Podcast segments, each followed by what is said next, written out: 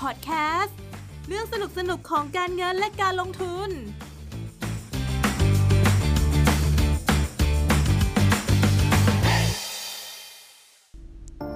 แผ่นดินไทย แผ่นดินทองคำฟันฟันพอดแคสต์เรื่องสนุกสนุกของทองคำสวัสดีนักลงทุนทุกท่านนะคะ EP นี้หยกจะมาพูดเรื่องแผ่นดินไทย แผ่นดินทองคำฟังจากหัวข้อเรื่องแล้ว อย่าเพิ่งหลับกันนะคะหลายๆ คนคงเคยได้ยินคำว่าแผ่นดินไทย แผ่นดินทองคำกันมาบ้างแล้วใช่ไหมคะ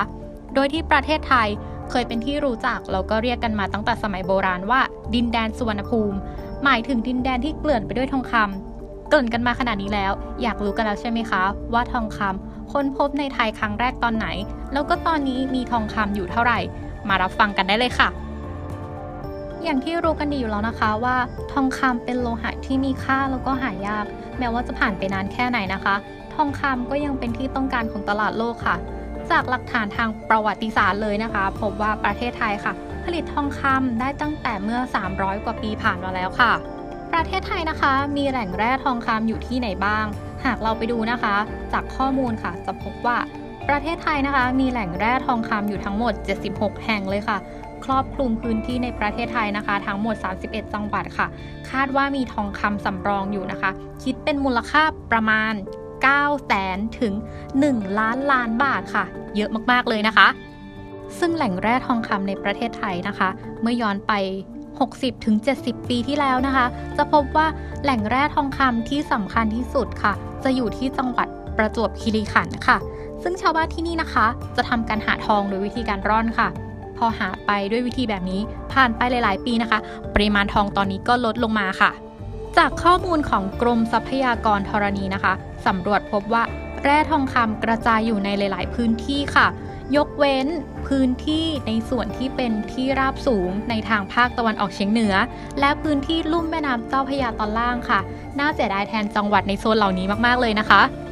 ในส่วนของบริเวณที่เราไปสำรวจนะคะ พบว่าพื้นที่ที่มีศักยภาพของแร่ทองคำค่ะ มีทั้งหมดด้วยกัน 9 บริเวณค่ะ โดยที่เราใช้คำว่าจัดเป็นโซนบริเวณนะคะ เนื่องจากว่าบางจังหวัดค่ะ ก็มีพื้นที่ทับซ้อนของบริเวณที่พบทองคำค่ะ จังหวัดที่ใกล้เคียงกันโซนใกล้เคียงกัน เราก็จะจัดมาอยู่ในหมวดหมู่เดียวกันนะคะ โดยจังหวัดที่ 1 หรือว่าโซนที่ 1 นะคะ อยู่ในพื้นที่จังหวัดอุดรแล้วก็เลยค่ะ โซนที่2นะคะอยู่บริเวณจังหวัดสระแก้วแล้วก็ปราจีนค่ะ โซนที่ 3 จะอยู่บริเวณจังหวัดลำปางแล้วก็แพร่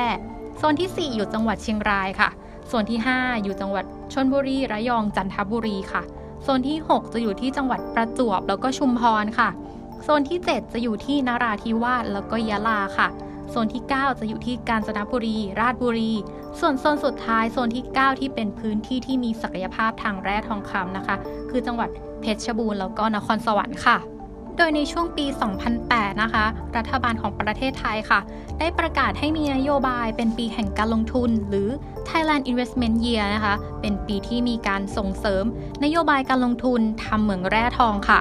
ในประเทศไทยนะคะ ผลิตทองคำในรูปแบบของแท่งโลหะผสม เฉลี่ยนะคะอยู่ที่ 3.93 ตันต่อปี หรือถ้าคิดเป็นมูลค่านะคะอยู่ที่ 5,027 ล้านบาทต่อปีค่ะ โดยที่แท่งโลหะทองคำที่ผลิตได้จากการทำเหมืองทั้งหมดนะคะ จะถูกส่งออกไปขายต่างประเทศ เพื่อนำไปสกัดเป็นทองคำบริสุทธิ์ค่ะ ในขณะเดียวกันนะคะ ก็ได้มีการนำเข้าทองคำบริสุทธิ์จากต่างประเทศค่ะ เฉลี่ย 220 ตันต่อปี หรือคิดเป็นมูลค่าเฉลี่ยก็ 266,093 ล้านบาทต่อปีค่ะ โดยการนำเข้านะคะเพื่อนำมาใช้เป็นวัตถุดิบในอุตสาหกรรมอัญมณี เครื่องประดับ แล้วก็อุปกรณ์อิเล็กทรอนิกส์ค่ะ พื่อจำหน่ายภายในประเทศ เราอีกส่วนนะคะก็ส่งออกไปขายในต่างประเทศค่ะ และนี่ก็เป็นห่วงโซ่อุปทานของอุตสาหกรรมทองคำไทยค่ะ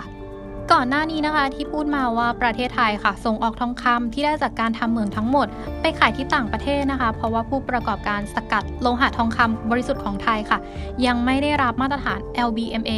ซึ่งเจ้าตัว LBMA นะคะ ก็คือสมาคมตลาดทองคำแห่งลอนดอนค่ะ ซึ่งก็จะมีมาตรฐานของสมาคมกำหนดไว้นะคะ ในเรื่องของความบริสุทธิ์ของทองคำ น้ำหนักทองคำตราประทับของทองคำแล้วก็รูปทรงของทองคำซึ่งจะต้องเป็นไปตามมาตรฐานของ LBMA เท่านั้นค่ะ และในตอนนี้นะคะ จากผลการสำรวจการถือครองทองคำสำรองในแต่ละภูมิภาคของโลกนะคะ ในวันที่ 29 กรกฎาคมที่ผ่านมาค่ะ สภาทองคำจัดอันดับนะคะ ประเทศไทยเป็นอันดับหนึ่งเลยค่ะขของอาเซียนนะคะที่มีทองคำมากที่สุดค่ะ ก็จบกันไปแล้วนะคะสำหรับพอดแคสต์ในหัวข้อเรื่องแผ่นดินไทย แผ่นดินทองคำข้อมูลบางส่วนนะคะ ต้องขอขอบคุณเว็บไซต์ไทยพอปิก้านะคะ ที่ให้ข้อมูลดีๆ ไว้ค่ะ หากเพื่อนๆนักลงทุนชื่นชอบคลิปนี้นะคะ คิดว่าคลิปนี้มีประโยชน์ ยกฝากกดแชร์ให้เพื่อนๆ แล้วก็ฝากกดไลค์ กดซับ กดกระดิ่ง เพื่อจะได้ไม่พลาดเนื้อหาดีๆ แบบนี้ทุกสัปดาห์กับเรา กับรายการฟันฟันพอดแคสต์นะคะ ไว้เจอกันใหม่ EP หน้า สวัสดีค่ะ